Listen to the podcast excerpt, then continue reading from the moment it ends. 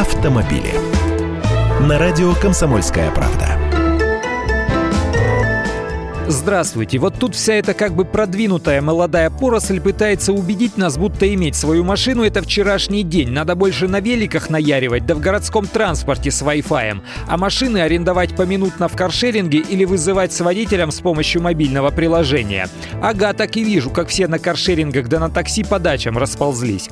Но я вполне допускаю, что в отдельных случаях и вот такие суррогаты автомобилизма сгодиться могут. Это когда ехать за рулем получится только в один конец — но вы понимаете меня. Хотя тут не только досуговые случаи. Онлайн-сервис такси Uber подсчитал, куда чаще всего пятничными вечерами ездят их пассажиры в Москве. На первом месте площадь трех вокзалов. Ленинградский, Казанский, Ярославский. И Курский там в списке, но пониже тоже фигурирует. Комментарии излишни. Оставшиеся в столице едут в центр. Кузнецкий мост, Столешников. А дальше снова ворота города, но уже воздушные. Аэропорт Домодедово. Внуково не столь популярен, но и он в рейтинге рейтинге присутствует.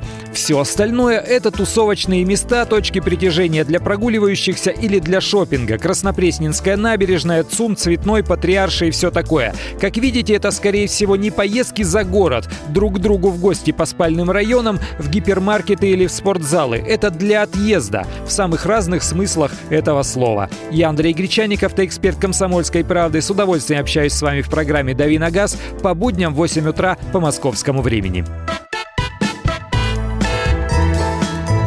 Автомобили.